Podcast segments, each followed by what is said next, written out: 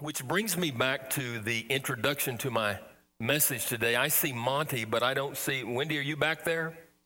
Where's Miss Wendy? She's in the foyer. Well, she might want to come in here because I'm going to talk about when Monty and Miss Wendy, our children's minister, dated her husband Monty. All right, so Monty and Miss Wendy were dating back in, let's say, Colorado. Rado, whatever you want to say.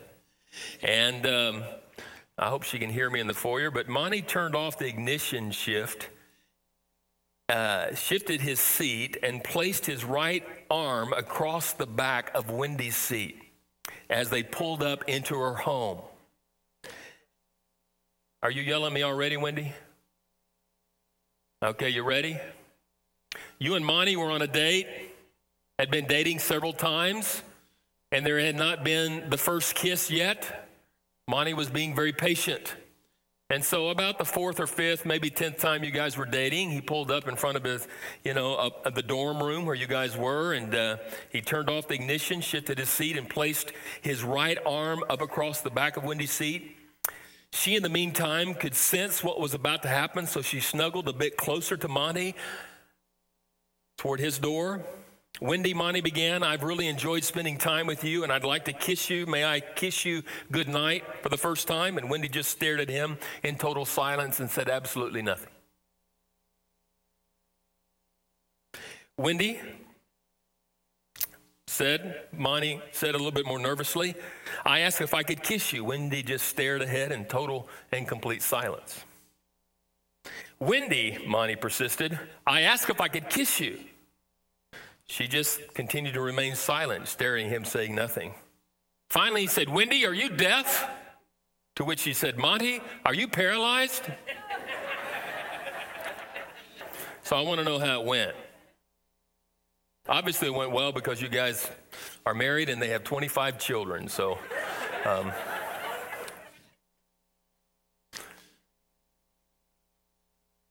paralyzed. The question is the church paralyzed? Are we paralyzed today? Paralyzed in inactivity. Paralyzed in complacency. Paralyzed with apathy. Not fulfilling the role and responsibility that Christ gave us when he gave his disciples the Great Commission in Matthew chapter 28. So far, we have studied in Matthew 6, 7, 8, and 9, this lengthy series and this verse-by-verse study of the gospel according to Matthew, where Jesus himself has been involved in ministry. It's been all about Jesus, and it should be all about Jesus. Matthew 6 and 7, it was Jesus who taught the Sermon on the Mount. In Matthew 8, it was Jesus who coming down from the mount was approached by the leper, and he healed the leper. It was Jesus when he entered into the city streets of Capernaum, just inside of the city gates, where he was bombarded by a Roman soldier who wanted his slave to be healed. It was Jesus who went into the synagogue and taught. And while he was teaching, a demon-possessed man revealed himself, and he cast out the demon. It was Jesus who from there went to Simon Peter's house, and upon arrival encountered the news of Simon Peter's mother-in-law was more than likely close to death and was physically ill. And it was Jesus who went in and he touched her and he healed her. It was Jesus then who addressed the multitudes who came that evening following the celebration of the Passover, where he healed many, many people of various diseases and cast out many demons of demon-oppressed people. It was Jesus then who calmed the storm and the waters of the sea as Jesus was exiting, going southeast to get away from the crowds. It was Jesus when they stepped on the shore where the two demon-possessed men encountered him who cast out the demons into the pigs. It was Jesus who later on we discover in Matthew 9 is in a home where a paralyzed man is dropped to the roof, and as a result of that, he forgives him of his sin and heals him physically. It is Jesus who approached Matthew, who is sitting in his tax collecting booth, collecting money for himself personally and for the Roman government, and he calls them to follow him. It is Jesus who then from there, while he's walking back in the streets of Capernaum, is approached by a father who is so concerned for his daughter that he asks Jesus to heal her. It is Jesus who is walking toward that encounter with that father and that daughter where a lady touches the hem of his garment and she is cured. It is Jesus who gets to that home finally and raises that daughter from the dead. It is Jesus then who encounters the two men who were demon possessed and he casts out the demon. It is Jesus, all about Jesus so far. It's all about Jesus. And the disciples are just sort of lagging behind, a part of the crowd, watching what is going on and standing in awe and amazement at all that Jesus had done. But now we are seeing at the end of Matthew 9, where it is Jesus who now turns to his disciples and he's going to challenge them to rise up and lead like Jesus. He's challenging them. He's saying, guys, I need to have a moment with you where we are going to the school of discipleship so that I can pour into you what is necessary, because soon I am going to be leaving this earth and I'm going to need you to be equipped not only as disciples but as leaders who will pick up the gauntlet and who will carry out the great commission that I'm going to give you. And Jesus now takes his time to address his disciples to do exactly that, to train them as leaders. What does that have to do with us? If you're a disciple, you have been called not only to discipleship, but you have also been called to lead. You've been called to follow Jesus, and Jesus was a leader. You may say, well, I'm not a very good leader. Well, yes, you are. Because if you're to follow the leader, he was a leader, you too must take the lead. And you and I, as his disciples, we must understand that if we don't lead out into the world that he's called us to lead out in and to seek to fulfill the Great Commission will not be accomplished simply because there won't be laborers out in the field that is ready for harvest. There's nothing more saddening, Brother Denny, than have a field that is ripe unto harvest and no one harvesting the field. Would you say that's true? I mean, it is white, it is golden, it is ready for the harvest, ready for the plucking, and no one is there to collect that which God has grown and made available for the harvest. There needs to be laborers, and he's calling these men, and he's calling us today to step out of the crowd of casual Christianity and become the leaders that God has empowered us to become through the empowerment and the equipping of the Holy Spirit. So let's take a look at the leading of Jesus, for he sets for them the pace in Matthew 9, beginning with verse 35. Here it is. Jesus is leading by example. He's leading by example. And if we as disciples of Jesus must then follow in his footsteps. We must follow his example. So there are four characteristics of leadership displayed by Jesus himself. And he's wanting us as his disciples to emulate, to copy, to pattern, or to follow these leadership characteristics. So what are they?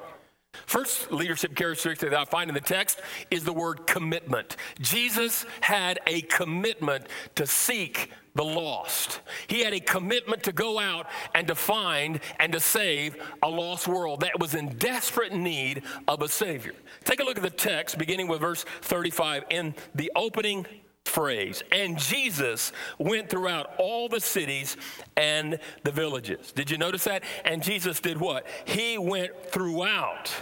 He had absolutely, positively no regard for the people that he was seeking to save. He was impartial. He was unprejudicial. He was non-selective. Jesus would go anywhere to anyone that needed Christ, and he would proclaim and he would preach the gospel message of Christ. He was not selective. I know of churches today who are selective in who they are going to reach. They only reach the up and ups. They only reach the lawyers and the doctors and the financially well. They overlook the poor, which is the reason why we as Emmanuel Baptist Church have not left the downtown. I mean, we have a lot of churches that are leaving the downtown to go to the burbs. Why are they doing that? Why? They're forgetting about a community right here in downtown in the heart of Wichita that desperately needs the gospel. And if someone doesn't stay here, if we all move to the burbs to reach the up and ups and the young adults, then who's going to stay here to reach the people right here in Wichita, in this city, just across the street, who need the gospel of Christ? And that's been our major objective for several years now. We have sought to reach our neighborhood primarily for the first time, I believe, in a long time as a church. And God is blessing that. We have a whole different church on Wednesday nights than we do on Sunday mornings. And over half of our children in our WANA program are from the neighborhood. And it brings a lot of problems. But you know what? Anytime you're reaching lost people, it brings problems. And there are people who obviously have visited our church, but they don't want to come because, you know what? It's a little bit different than what I'm used to in the burbs. And that's okay. But our Great Commission is to reach, notice Jesus reached the cities and the villages. Some of us need to reach the city. That's where the mass of humanity is. That's where the majority of the people are. And there is a larger majority of people inside of the city limits of Wichita than in any suburb of Wichita. And so Jesus reached to the cities. He went to the masses. He went where the large population segments were, and he went to those, but he also went to the villages. I pastored in a First Baptist church that was a village. You look it up on the map, and it's not listed as a city. It's listed as a village. What does that mean? It has no city government. It's a village. It had a 5A school system, but it was a village, a large community without politics in it other than school politics.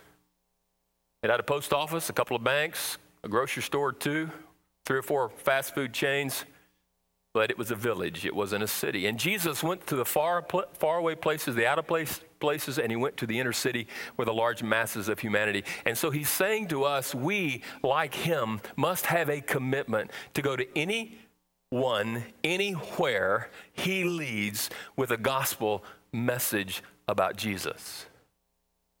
You know, he, in this incredible passage in Luke 15, and most of us know the story, about tax collectors and sinners were gathering around Jesus, and someone put up a protest against that, and he told a parable about a certain man who had 100 sheep. And he had 99 whom he had gathered together in the pasture, but one was missing.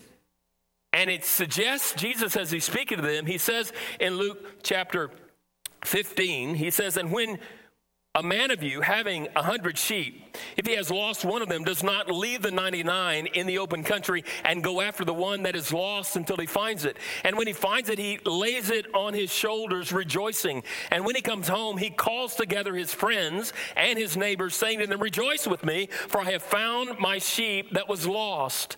Just so I tell you, there will be more joy in heaven over one sinner who repents than over 99 so-called righteous persons who claim to need no repentance. Jesus is suggesting by that parable, and he's stating in this passage through the gospel penmanship of Matthew, that he went out and he went to redeem a lost humanity. Let me ask you something, church. How can we fulfill our commitment as a disciple if we stay in the confines of the church and if we don't go out into our community and compel people to come? Do you think people are just going to wake up and decide to come to church on Sunday morning? Are you concerned about the empty chairs in this auditorium? I know that's probably not fair because there are about 2,500 empty chairs, and we have never filled this auditorium the day we built it. It's never been full. And then I believe it's here for a reason, because God is paying it off through us. There's a reality that God wants this auditorium here just the way that it is, because I believe God wants us to fill this auditorium with people. But they are not just going to wake up and come. We have to go to where they are. The Great Commission said, Jesus said, go into all the world. He didn't say sit back, relax, and just ask that the Lord just fill the place up and let them come. We've got to go. That's the command, to go. Jesus went. We, like him, must go. It is a commitment on our part to the method that Jesus used to reaching a lost world for Christ, and the method that he used was to go. And if we are to be like Christ, we too must go. That's a commitment on his part, should be ours as well. The second characteristic that I find of good leadership here is the word concentration. Concentration. Jesus was concentrated on a certain type of ministry. There was a ministry that he concentrated on, and he didn't veer off of that hardly at all. Now, I know in church work today, and those of us who are pastors, it's really hard to stay focused. It's hard to stay concentrated because there's so many methods and so many things that we could do. And I get inundated with mail almost many times a day as to certain programs and certain things that I can use in my church to generate either attendance or finances. Those seem to be the only two preoccupations, attendance and finances. And I just delete them all day long, weekly. Because everybody's looking for the next gadget and the next thing that's going to be the miracle worker that's going to grow their church numerically and financially. Well, how about looking to see what Jesus did and doing what he did? What did he concentrate his ministry on? The same things that we should concentrate on. Notice it says in the last part of verse 35, teaching in their synagogues and proclaiming the gospel of the kingdom and healing every disease and every affliction. What did he concentrate on? On teaching. What is teaching? It's instruction. And he tells us where he went to teach, where he gave instruction. He went to the synagogue. I mean, that's the same thing in our study of Acts that we almost took several semesters to get through in discipleship university. That's exactly what Paul did. He went to the synagogue as soon as he went into the city because he knew he would find people there who would be studying the Bible. And Jesus also went into the synagogue because he knew that there would be people in there who studied. Why did he go into the synagogue? Because there would be Jewish people there. There would be Israelites there who would go to worship, and he would go there as a rabbi or as a scribe and be given the opportunity to open the word of God, to break the bread of life, and to give them insight that they were not aware of. The people that he was teaching to in the synagogue were flat out what we call in Deep East Texas, ignorant. They were ignorant. They either had false teachers or fake teachers or scribes and Pharisees that were teaching them legalistic things that had nothing to do with the Word of God, and they were ignorant because of their false teachings, but they were also ignorant because, I believe, of their lack of study of the Word of God, and they just simply did not know the truth. And the best mission field that Jesus had in reaching a lost humanity was the church. The best mission field was the church. I'm convinced that the best mission field today is still the church. Billy Graham, I looked it up this morning on the internet to be sure. He said he believes that 50 to 85% of people who are members of churches today are lost. Think about that. 50 to 85% of those who are members of the church are lost. We have almost 6,000 members. How many of those do you think are lost? They've walked an aisle, they filled out a card, they've mouthed some few words, they've been dunked in our baptistry, but where are they? Are they disciples? Are they following Jesus? Have we made converts and not disciples? Did Jesus call us to make converts or disciples? He said, go into all the world and make disciples. But we're really good at getting people to mouth the word and get them in the baptistry and then say, well done, church. We baptized so many. And then we go on to the next lost person. And the greatest mission field is in the church today. And I'm convinced because many are ignorant. There are many churches today where the people just don't know the truth. They have false teachers and false prophets and false preachers that are proclaiming a truth that is not in the Word of God, just like in the day of Jesus, and the best mission field is the church. And so he went about teaching in the synagogues. Notice he went about preaching the gospel of the kingdom. The word preaching means to proclaim like a herald. You are a messenger of the king, and you are proclaiming good news. And Jesus was a proclaimer of the good news. What was the good news? The good news of the gospel of the kingdom. He represented God the Father, the King of all kings. He, the Son of the King of all kings, now came to say the long-awaited Messiah has finally arrived, and I'm calling you to repentance like John did and to receive me as the long-awaited promised Messiah. He proclaimed himself to be the Messiah, to come to be the Savior of the world, and those who repent and receive him as their Savior, as their Messiah, would be saved. That's our message today. There is no other message. other than the message of the gospel of the kingdom of God, that Jesus Christ is who he claimed to be. He is the Son of God, the perfect, immaculate one who took upon himself sins that he did not commit on the cross, died in our place, and as we put our faith and trust in him, we then get the power of the resurrection of Jesus, who frees us from the penalty of our sin and a promise of a glorious future in heaven forever. We have a gospel to preach. We have the message of the gospel, and we are to preach it. We are to go out on the highways and the cities and everywhere and proclaim the good news of Jesus. I just got a new truck here not too long ago. Some of you have new grandchildren. What do you think about that? Some of you are going like that. I never understood grandparents until I became one. Grandparents are sick. You want to see? You want to see? And some of you parents are just as bad about it. My daughter-in-law, I love her to death. There's 5 or 6 pictures of Owen Taylor Boswell on Facebook every day. And I love looking at them. Can't get enough of them. But aren't we so good at proclaiming the good news of a birth, of a child or a grandchild, but we aren't that excited about declaring the greatest news of all? The arrival of the Messiah. And the possibility of, through the gospel of Jesus, eternal salvation. Jesus proclaimed, he taught, but notice he healed. Notice, and healing every disease and every affliction. Why did he do all this healing stuff? Well, he did it, and we studied 2 chapters, Matthew 7 and 8, so that he could then prove that he was who he claimed to be, the Messiah. Remember when John sent his disciples, and he was in prison, and he was a little bit confused. And Jesus told the disciples of John, go back and tell John what I'm doing, all the miracles that you're seeing, the blind see and the lame walk. And he'll know that I am who I claim to be. Why? They understood the prophecies that the Messiah would be able, through the power of God, to do these things. That would prove that he was who he claimed to be.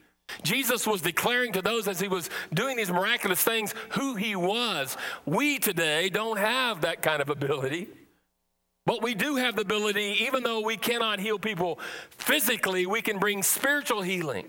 Because Jesus many times, as we studied in Matthew 7 and 8, dealt with the spiritual need first and then the physical need. We have been given the authority and the power to deal with mankind's spiritual need, and their spiritual need is their lostness because of their depravity, and the only way they can be forgiven of their sin is through faith in Jesus. And he then comes and resides in them and gives them a new birth and cleanses them of their sin and brings spiritual healing. In Acts chapter 1, as we look at that incredible encounter that I mentioned earlier as we started this text, where many had gathered for the last viewing of Jesus. And in Acts chapter 1, we see for us described in verse 7, and he said to them, it is not for you to know times or seasons that the Father has fixed by his own authority. Acts 1, verse 8. But you will receive power when the Holy Spirit has come upon you. Notice, and you will receive power when the Holy Spirit comes upon you, and you will be my witnesses. You will be my witnesses. When? When the power of the Holy Spirit comes upon you, you will be my witnesses. What are we as his disciples? We are his witnesses. For the moment we place our faith and trust in Christ, we receive the gift of the Holy Spirit. And now through that incredible gift, we now are his witnesses. Notice he said to them in Jerusalem, Judea, Samaria, and to the end of the earth. And a lot of people like to say, that's still our Great Commission today. And I contend with that. I say, no, it's not. It was theirs. And they already fulfilled that scripture. They did. They took the gospel of Jesus to Jerusalem, Judea, Samaria, and to the end of the earth. That was their Great Commission. That's not ours. And when he heard these things, and when he had said these things, as they were looking on, he was lifted up, and the cloud took him out of their sight. But notice what happens. And while they were gazing to heaven as he went, behold, 2 men stood by them in the white robes and said, Men of Galilee, why do you stand looking into the heaven? This Jesus who was taken up from you into heaven will come in the same way as you saw him go into heaven. They're standing there and they're just gawking up there, and I can imagine them seeing Jesus kind of disappear, and they're saying, no, I think I still see him. And somebody said, no, there he is. Yeah, I can still see him. And they're standing there, and they're just, and then all of a sudden they can't see him, and they're just looking. And finally, these 2 men go, what are you looking at? Jesus, didn't he give you something to do? Well, yeah. Well, then you better get on with the business, right? Oh, yeah, we're supposed to go to Jerusalem. And so they go off to Jerusalem. I see a church that's so busy doing this that they're not going. We have a church today that is obsessed with worship. We are obsessed with worship. The Great Commission isn't to worship. The Great Commission is to go and to make disciples. And yet most churches are battling over worship styles and worship songs and how the worship arts pastor is dressed. Sorry about that, Mark. Or if the pastor's wearing jeans or not. Remember, I've told you God made cotton, not polyester. But anyway, what is the Great Commission? Go into all the world and make disciples. Go into all the world and make disciples. He says, go therefore and make disciples of all nations, baptizing them in the name of the Father, the Son, and the Holy Spirit, teaching them to observe all that I have commanded you, and behold, I am with you always. We're to be concentrated on the fact that we are to be teaching the Bible and instructing disciples. We are to be proclaiming the gospel message, the good news, and we are to go out and take healing to a depraved, degenerate, hell-bound people who desperately need spiritual healing, and that can only be found through faith in Christ. Thirdly, look at his compassion. His compassion. The third characteristic of leadership is the compassion of Christ. This is his true motivation. This is his motivation. And Emmanuel, let me say this to us. This is a little personal business. Our motivation for reaching a lost community is not to fill the pews. Let me say that again. Our motivation for reaching this community is not to fill our chairs. I'm sorry, we don't have pews, our seats. So that we come in here and feel good about ourselves. That's not our motive. Our motive for reaching a lost community is not to increase our tithes and offerings. I've been here 7.5 years. How many messages have you heard me preach on tithing? So I believe tithing is a byproduct of someone's commitment to Christ. It's a discipline that is already there. Now, we've mentioned money from time to time. And Jesus said more about money than he did anything else, but only to his disciples. But the motivation is clearly laid out in verse 36. When he, Jesus, saw the crowds, he had compassion for them because they were harassed and helpless like sheep without shepherd. Notice Jesus managed to see beyond the crowd. He managed to see beyond the crowd. Now, we know so far in the Gospel of Matthew that there was a crowd that followed Jesus everywhere he went. He never had a moment to himself. He was always harassed and hounded by a crowd. And he... Even though he got on a boat with his disciples to get away from the crowd, you know what they did? They got in their boats and they followed him. They went everywhere he went, and so would you if you were there. They couldn't get enough of him. And everywhere he went, there was a crowd. And when Jesus looked at the crowd that was there in this gospel account, he saw something. What did he see? He saw the individual need. We're not here just to build a crowd. So we're not here just to build a crowd, but we're here to see the individual need beyond the crowd for those who individually need the gospel of Christ. He was moved to see beyond. He perceived their need. And when he perceived their need, notice how he reacted. He moved to what? Compassion. You know what that word compassion is? That means his gut was stirred. There was a pain in his gut. There was an agony, a pain that made him uncomfortable. When he looked at the crowd, he ached for them. How and when was the last time you saw a lost humanity and ached in your soul for a lost humanity? When has that been? You were so moved by the lostness of this world. I'll be honest with you, I was troubled by this text because I was trying to figure out, when I asked you this question, I asked myself this question, when was I last moved? And I couldn't remember when I was moved this way as Jesus was moved. And so I was a little bit disturbed by that. I mean, I'm your pastor, and when was I last moved? And then I was in the The gospel according to John in the book of Revelation. We're having our last night tonight. There's a commercial, Brother Mike. And we are studying the judgment that's going to come upon those who have rejected Christ and refused to repent. And for just a moment, I just stopped. And I was overwhelmed. And then I had to repent.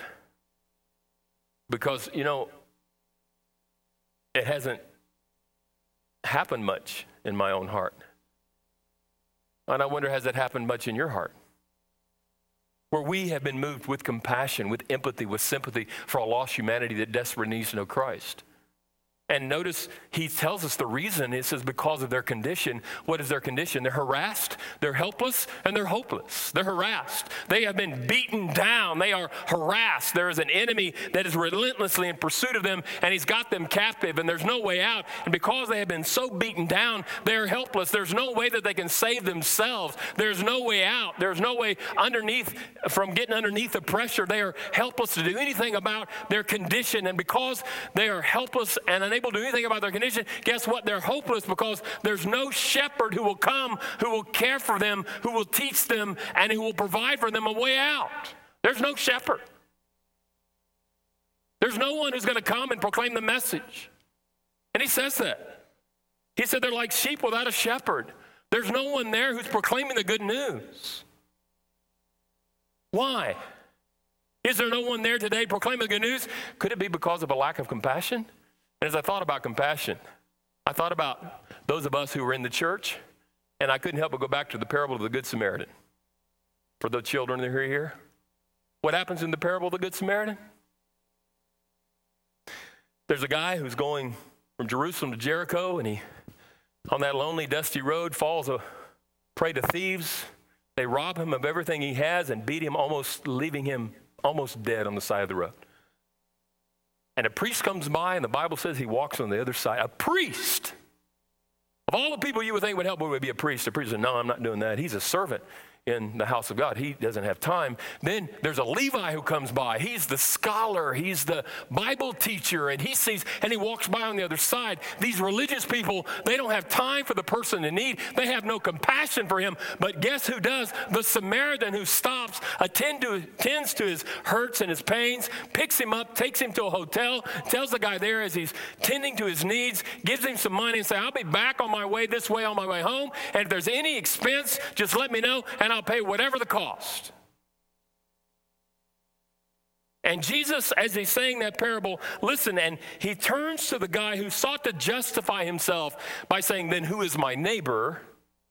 He asked the man, which one of these do you think proved to be the neighbor of the man who fell among the robbers? And the man said, the one who showed mercy on him. Where did all this discussion start? How do I gain eternal life? And Jesus said, love the Lord thy God with all your mind, with all your heart, with all your soul, with all your strength, and with all your soul, and love your neighbor as yourself. And he said, well, who is my neighbor? Why did he say that? Because he sought to justify himself. Because he recognized and realized his imperfection and his unable to measure up to the standard that God had set.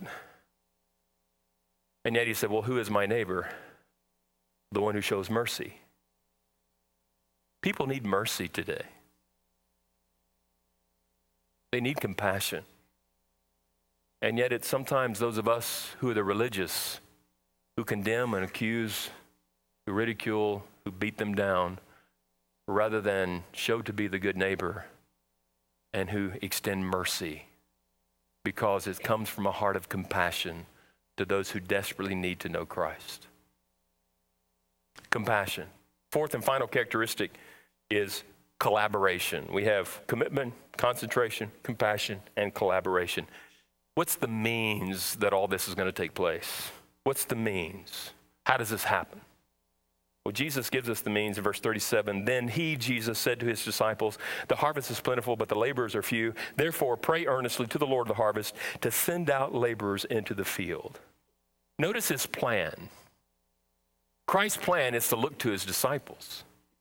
It's to look to his disciples. He says, then he said to his disciples, he has a heart filled with compassion for the lostness of a humanity that is destined to an endless suffering in a place called hell. And he is so filled, and he turns to his disciples because, you see, they are the ones that are going to accomplish and fulfill the plan. His plan is to use his people.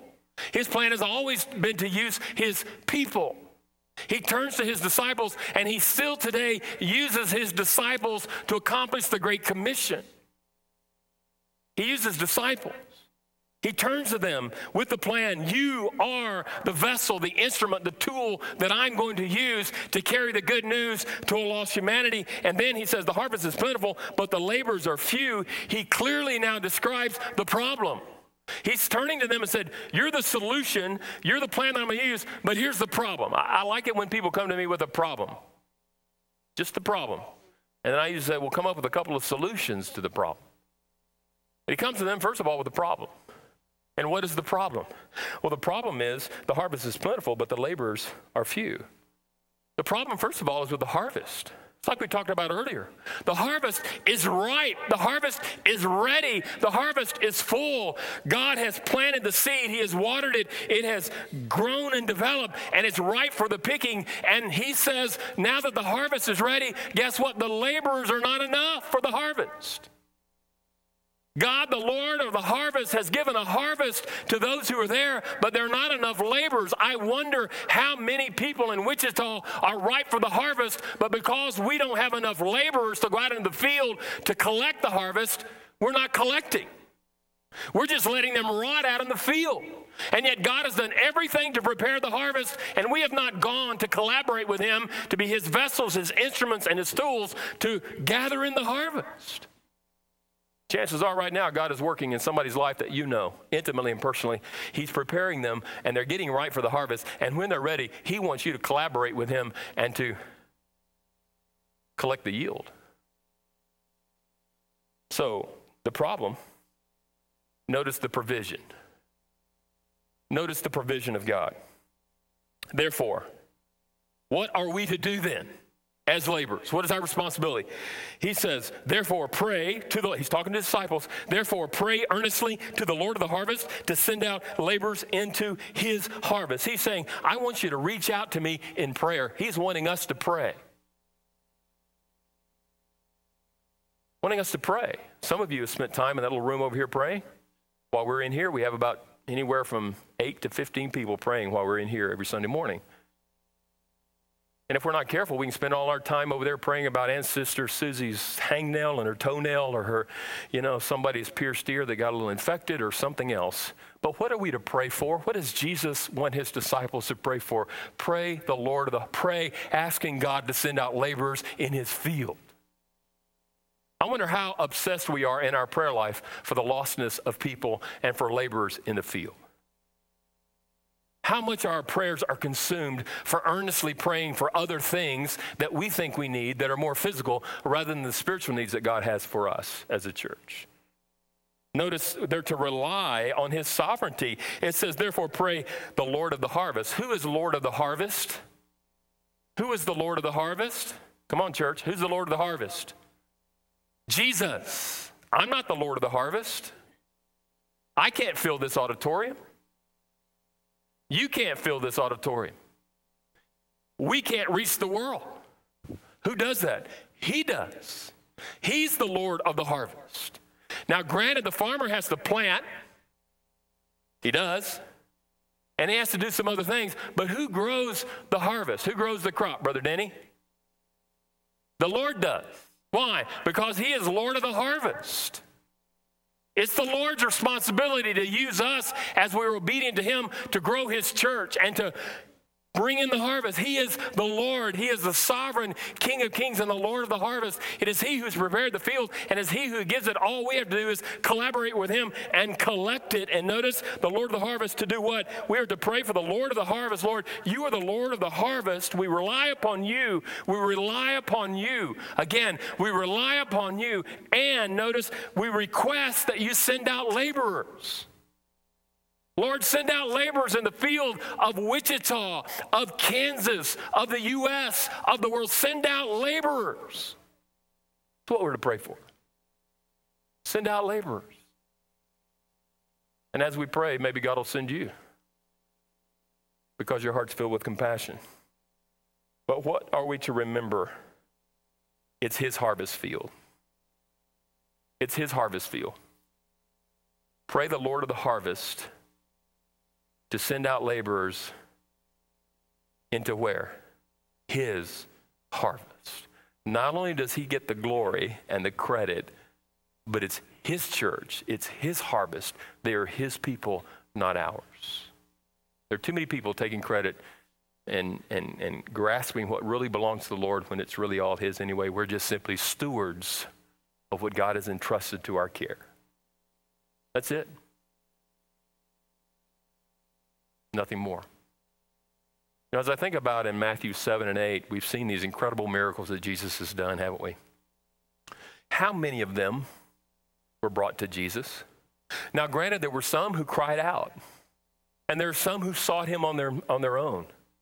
But many of them were brought to Jesus. You know, there are going to be people, I believe, that God is going to supernaturally work in their lives, and they're just going to cry out to God, and they're going to get saved. I think there are some who are going to seek him out because he is seeking them out. But I think that there are many who are going to come only when we bring them to Jesus. I'm thinking primarily about the guy in Matthew 9 where Pastor Mike preached on, where these guys brought their friend to Jesus. They brought him to Jesus. What if they had not brought him to Jesus? He would have never received forgiveness of sin and been made whole and been well had they never brought him to Christ. I wonder how many people are ripe and they're ready, and God's waiting for a laborer in his field. Could he be waiting on you? Disciple. Christ's follower, collaborating with him in the work that he wants to do through you for a harvest of souls. What should a disciple do? How should a disciple respond? Pray. Pray. Pray, church. Pray. And as we pray, give of ourselves and give of our time, our talent, and our treasure to go into the harvest field to see what God wants to do in us and through us as we join him in the activity of the harvest field. Let's pray.